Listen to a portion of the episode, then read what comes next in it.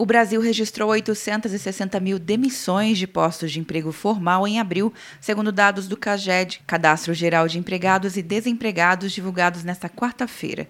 Esse é o pior resultado em 28 anos. As demissões superaram as 598 mil contratações com carteira assinada. O secretário especial de Previdência e Trabalho do Ministério da Economia, Bruno Bianco, disse que o resultado reflete os efeitos da pandemia da Covid-19 na economia brasileira e destacou a preservação de empregos no país. Se fizermos aqui uma análise desses 860 mil desempregados, uma análise conjunta com os dados do benefício emergencial de preservação do emprego e renda, que já chegam próximos a 8 milhões e 200 mil empregos preservados, isso demonstra claramente que as políticas estão sendo efetivas. Desde 1 de abril, o programa prevê que os trabalhadores que tiverem jornada reduzida ou contrato suspenso e ainda auxílio emergencial para trabalhadores intermitentes com contrato de trabalho formalizado receberão benefício emergencial de preservação da renda e do emprego. É um programa fundamental para o brasileiro e para a brasileira. Ele tem atingido aí 8 milhões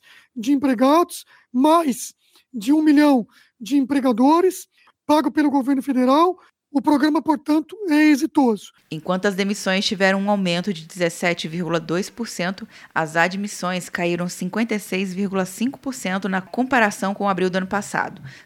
Quer um ano sem mensalidade para passar direto em pedágios e estacionamentos? Peça a Veloy agora e dê tchau para as filas. Você ativa a tag, adiciona veículos, controla tudo pelo aplicativo e não paga mensalidade por um ano. É por tempo limitado. Não perca. Veloy. Piscou, passou. De Brasília, Luciana Castro.